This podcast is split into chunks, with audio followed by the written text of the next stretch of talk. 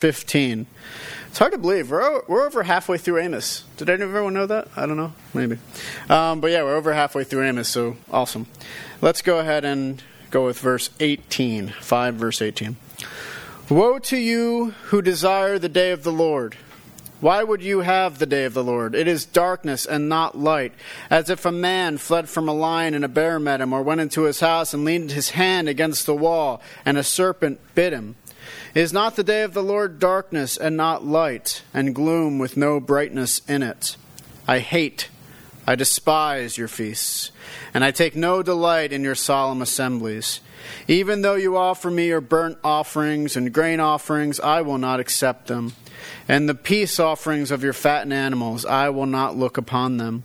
Take away from me the noise of your songs. To the melody of your harps I will not listen. But let justice roll down like waters, and righteousness like an ever-flowing stream. Did you bring to me sacrifices and offerings during the 40 years in the wilderness, O house of Israel? You shall take up Sikkuth, your king, and Kion, your star god, your images that you made for yourselves, and I will send you into exile beyond Damascus, says the Lord, whose name is the God of hosts. So we're continuing on through Amos, and again, we see a lot of judgment. We see a lot of not only judgment, but we see a lot of unfaithfulness from the people, which ultimately brings about judgment. And we're going to keep on continuing to see it. And so what we'll do first is, let's go ahead and read some of this. We'll read 18 through 20. Woe to you who desire the day of the Lord. Why would you have the day of the Lord? It is darkness and not light, as if a man fled from a lion and a bear met him, or went into his house and leaned his hand against the wall, and a serpent bit him. Is not the day of the Lord darkness and not light, and gloom with no brightness in it? All right, and we're going to bring up our map real quick. And we're talking about Israel here. Judah right now isn't quite in the picture. There'll be a problem later. But we notice in the verses, Amos says that beyond Damascus, they'll go into exile. Damascus is all the way up here. The nation beyond that is Assyria. And Assyria comes on down, and then they get taken over by Assyria shortly after these prophecies are pronounced, within 20 or 30 years. And so it's something that we want to consider when Amos says that. The people know exactly who they're talking about, who Amos is talking about when he says beyond Damascus. And we'll see that again in the sermon. So as we continue, chapter 5 of Amos, we continue with a woe oracle. Woe oracles include judgments against a particular group whom the woe is directed toward. Who is it that the woe is directed toward in these verses? And it's those who desire the day of the Lord. The day of the Lord motif is often found within the prophets. It is considered a day of conquest, when God would win the wars against him and therefore against his people in just one day. Thus the people hope for the day of the Lord because it would mean that God would intervene on their behalf against their enemies. Yet Amos asks, why should they desire the day of the Lord to come? And almost, what right do you have to rejoice at the coming of the day of the Lord? For indeed, it is not a time of light, but of darkness. Thus, the people of God are, in fact, God's enemies, the ones whom God will come against. We see this spelled out further in verse 19. The day of the Lord will be like a man who runs from a lion to run into a bear, just to escape the bear and return home, thinking that he was finally safe. Then, when he puts his hand against the wall, a serpent bites his hand. This is what the day of the Lord will be like. They think that they have security in God, in their house. But in truth, it is there that they will experience judgment. Though they think that they may escape judgment or disaster, the truth is that they will experience it, though they thought that they were safe. Amos speaks it clearly in verse 20. The day of the Lord, which they thought would bring light, which they thought would bring salvation, will in the end bring darkness. They will experience this darkness, the gloom of the darkness. Ultimately, this darkness brings misery, distress, and even death. And then we continue, verse 21. I hate, I despise your feasts, and I take no delight in your solemn assemblies. Even though you offer me your burnt offerings and grain offerings, I will not accept them. And the peace offerings of your fattened animals, I will not look upon them. Take away from me the noise of your songs. To the melody of your harps I will not listen. But let justice roll down like waters, and righteousness like an ever-flowing stream. Now, Amos speaks of the religious failures and the injustice found within Israel. In fact, God even hates and despises their feasts and their solemn assemblies. The feasts represent the normal worship, the Sabbaths, the new moons, whereas the assemblies represents the three main pilgrimage celebrations of the Feast of Unleavened Bread, the Feast of Weeks, and the Feast of Booths. Yet these things which are meant to worship God, he rejects. Yet it does not end with these elements of worship, for their sacrifices are rejected by God. The triad of burnt offerings, grain offerings, and peace offerings, God rejects. He will not accept them from these people. What else is there for God to reject in their worship besides their feasts and their sacrifices? Well, their praise, their songs. God will not listen to them sing their songs or listen to them play their instruments. All elements of worship are rejected by God in these few verses. So what is it that the Lord requires? If God rejects these worship elements, what can the people offer? They can offer justice and righteousness. The people were using these religious practices as a means to cover up what God could easily see, and that is their corruption. Their entire society was broken in and in sin. They were not seeking justice or righteousness in their lives in general. Yet this is exactly what God requires and desires, to roll down like the waters, an ever-flowing stream. The language here represents a stream which provides water during the certain times of the year, but dries up during the warm seasons. Yet God is saying he does not want them to dry up at all. He wants their continued perseverance in justice and righteousness, individually and corporately. Now we come to the last few verses of this chapter. Did you bring to me sacrifices and offerings during the 40 years in the wilderness, O house of Israel? You shall take up Sikkuth, your king, and Kion, your star god, your images that you made for yourselves, and I will send you into exile beyond Damascus, says the Lord, whose name is the God of hosts. Amos now reminds the Israelites of their past, specifically reminiscing on their time during the Exodus wanderings. During that time, the sacrificial system had been scarce, not because the Israelites were being negligent, but because much of the sacrifices established in the law were to be done once the Israelites inhabited the land which was promised to them. And we see this in Exodus 34:23-24, in Numbers 15:2, and in Numbers 19:24-27, all of which reflect the idea of once you've come into the land, you'll do this. Thus, the answer is, sacrifices were not the main focus during the wandering time. But that does not mean that there was not a closeness with God. They relied on God throughout the wanderings in order to provide for them water, manna. So it is that they don't understand that a lack of sacrifice is not the problem. The problem is their covenantal unfaithfulness. This is seen by their rejection of the covenant by idol worship, which is forbidden. In particular, the idols' worship were of Sikkuth and Kion, and they were pagan astral deities. Yet what makes it such a miserable failing on their part is that these idols are created by their own hands. This is a common critique from the prophets against idolatry. How can they worship that which they had made? It would be like one making a walking stick and then making sacrifices to it or revering it as a god. And beyond Damascus, this would bring to mind one nation in particular, that the Israelites knew to fear, and that was the Assyrians, who were beyond Syria, beyond Damascus.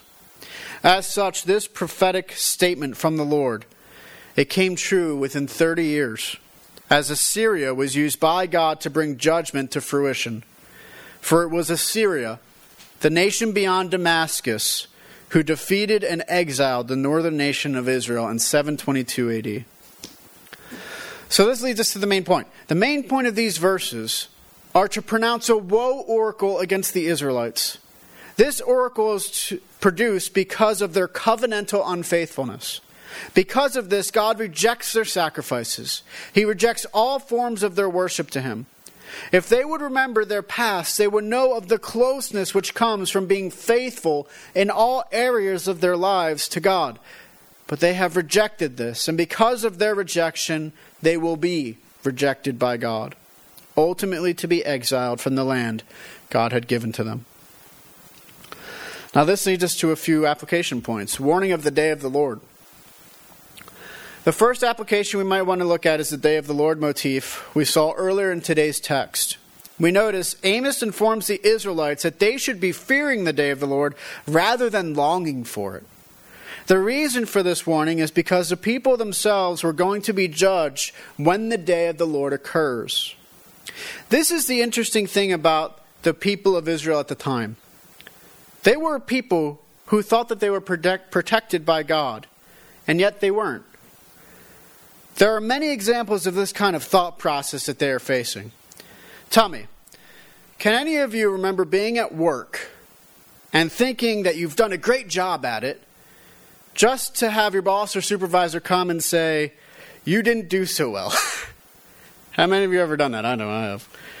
Or how many of you can remember going to school and thinking, oh yeah, I aced this test. I got an A on it. And then when your teacher returns the test, you did not get an A at all. In fact, you did horribly. Or perhaps consider it from the perspective of a spouse. How many of you thought you were doing your spouse a favor only to find your spouse saying, why did you do that? I can neither confirm nor deny that this has happened to me with the dishes or groceries or the time I gave Benny eggs with cheese and I wasn't supposed to give him cheese. I'm not going to go off on the list. You can talk to Carissa. Still, the point is we've all been in a situation when we think we're doing a good job only to find that the job wasn't as good as we thought. We thought by taking care of a plant, for example, we could help it live only to find that it dies a day or two later after we began helping it. This is the mentality that the Israelites found themselves in during the time of Amos. They believed that what they were doing was the right thing.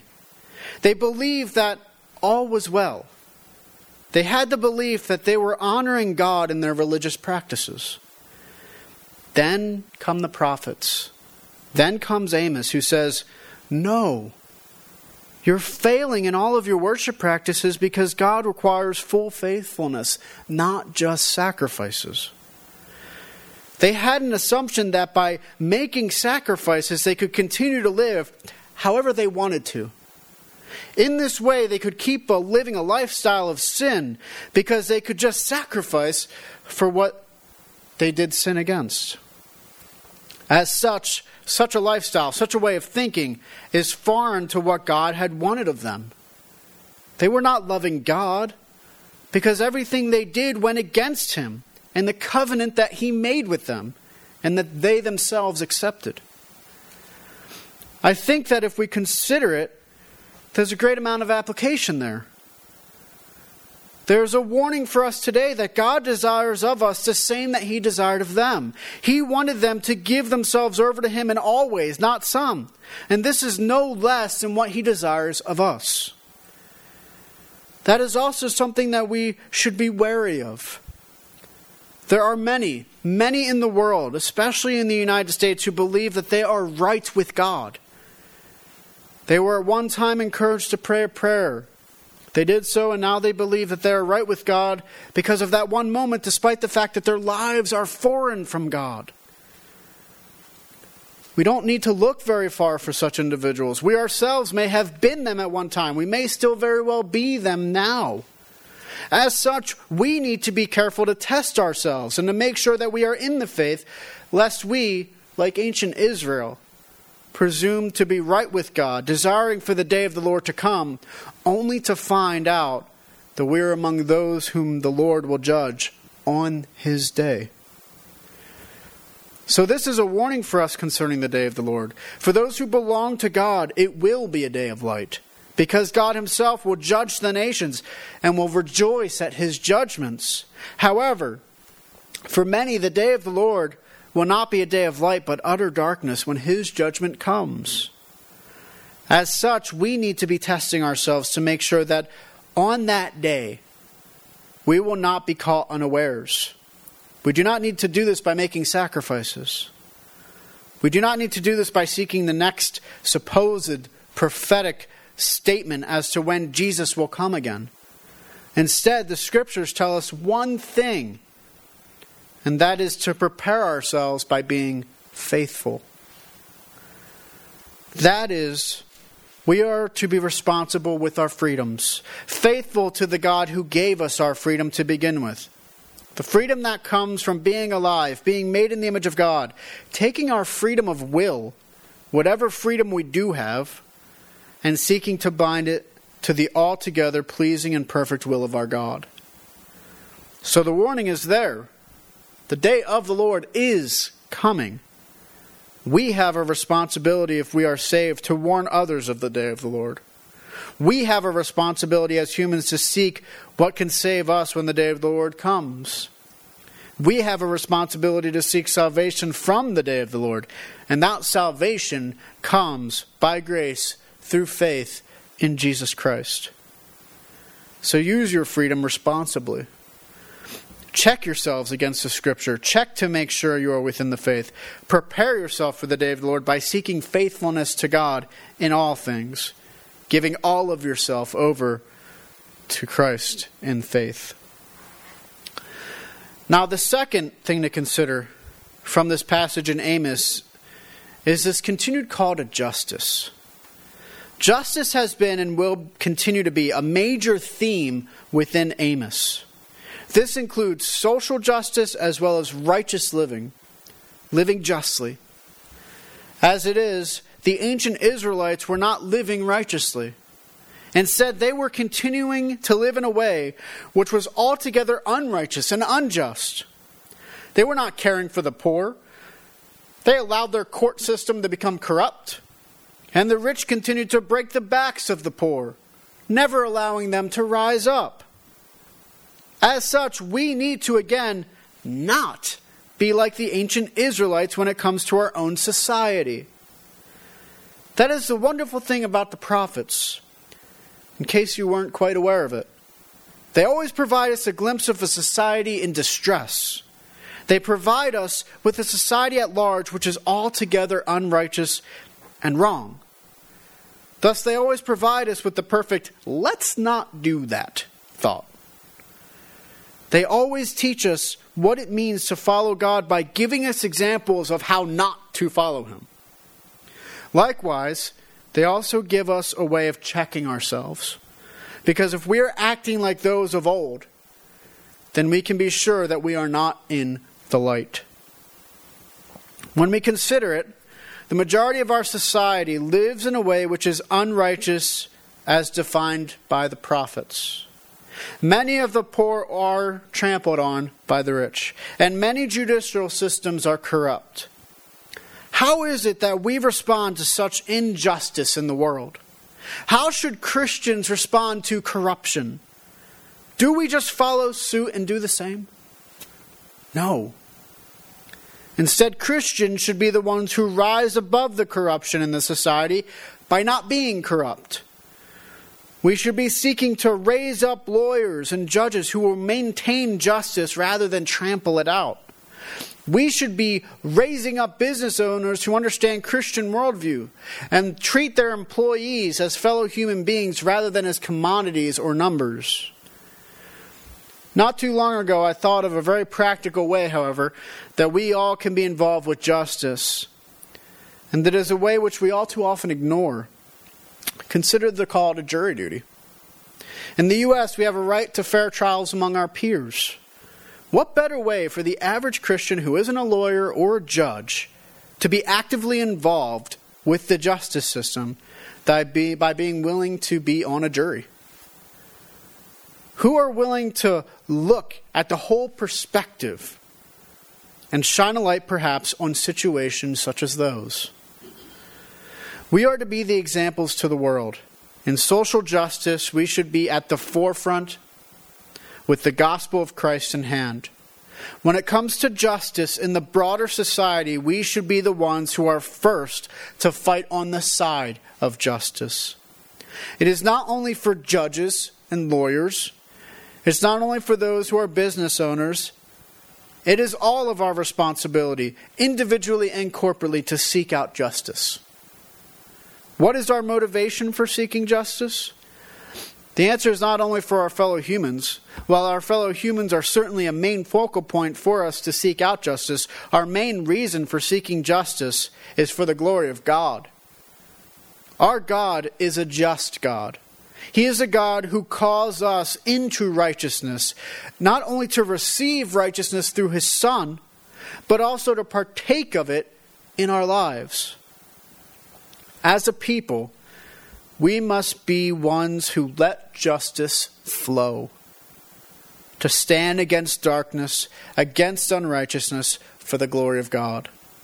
This world may be a dry desert, but when we seek righteousness, justice, and goodness, we can be sure that we are being used by God to provide water, relief to this world which desires justice, but has no reason for it, nor can do it on its own. We, however, we have a reason, and though we can't do it on our own, we can do it because of God. We have an explanation, and it is our God. An application is then seen because of it. So let the God of justice and righteousness reign in your life. And let righteousness pour out of you. And let it pour out of us. And onto this world where injustice is far too often seen. Now, in all of these things, we do consider the gospel. And we can see it clearly.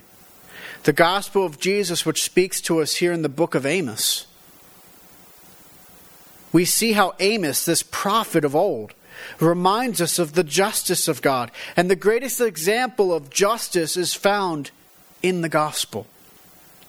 It is because of the gospel that when the day of the Lord comes, those who have faith in Christ will find it a day of great light rather than darkness. This gospel of righteousness, of justice, and love. Still, the gospel has a beginning. That beginning is God Himself. He was before all else. He is the creator of all things, and humanity is the pinnacle of His creation as He made us in His own image. And because God is a God of love, reason, personhood, knows, can be known, can show hesed, we can as well. It is here we find all human worth, all human dignity, and by which the doctrine of the sanctity of human life can be upheld.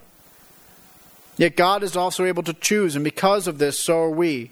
We were given the choice to follow God in obedience into life, or follow sin and disobedience in death. In the end, we chose the latter. We chose to sin and die, and we have made that choice ever since. Because of this, our relationships with God, ourselves, each other, and the world, they're all broken. And because of our sin, we accrue a greater moral guilt before our God every day. Not a feeling of guilt, but true guilt before a righteous judge. God could have left us in this silence and darkness of our death forever. Instead, He spoke a great word to us and sent a great light to illuminate the darkness. This word and this light was His own Son, Jesus Christ. Jesus Christ, who lived, died, and rose again in time, space, history, and flesh. It is through His life, death, and resurrection that we are healed of our wounds. It is by Him we are justified before God. We can never be perfect in this life except in this, and that is in our justification before God, because it is perfected, not by our own hands or our own means, but through Jesus Christ and His blood, and He is perfect. All of our debts are erased, and we can now have victory through the Spirit over sin in our lives. All that is required of us is obedience in two things. The first is repentance. We are to turn away from sin and turn toward God. This means we are to live lifestyles which are congruent to God. We are not to live any way we desire, thinking, because I'm in Christ, I'm okay. But live according to the will of God, walking in step with the Spirit, according to the Scriptures, both individually and corporately, in love. The second is faith in Christ. We are to recognize our own dependence upon the Son of God, that it is His righteousness which makes us clean. We are not justified, made right with God by anything our hands can accomplish. Instead, we must fall on the grace of our God through faith in Christ alone for our salvation. For those who remain disobedient, there is only judgment. None can boast righteousness which can grasp the glory of God. All sin is worthy of judgment, and we are all sinners of a great degree. To stand before God with only our own efforts in hand is to go realizing that we are standing before a completely and wholly righteous judge with stains on all of our good deeds. Because of this, if we stand before God without Christ, we only stand in condemnation. Yet for those who are obedient, there is no longer judgment, nor is there condemnation, but life. We have peace with God forever. We become co-heirs of an eternal kingdom where we will reign with our God, the Father, the Son, and the Holy Spirit forever. And it is because of God, because of His redemption and His great love for us, that it is made possible. As we continue through the book of Amos, let us remember justice. Let us remember that we are called to righteousness, to be a light to the nations through living for our God. God calls us to remain obedient in faithfulness to Him. So let us seek faithfulness in all things, giving all of ourselves over to the will of God, which is perfect and pleasing in all ways. Amen. Let us pray. Father, we thank You for Your word. We thank You for Your Son, Jesus Christ, because it is through Him that we see righteousness, the perfect righteousness, which saves us from our sins. And Lord, though this world may be fallen and though it may be dark, let us never forget that the light of Jesus Christ is far greater than the darkness which we see around us. And that the justice of God, Your justice, is greater than the injustice. But let us be the light to the nations. Help us to maintain Your justice here in this world for Your glory, because You are worthy of it. Again, we thank You, Lord. In the name of Your Son we pray. Amen. Please rise as we sing.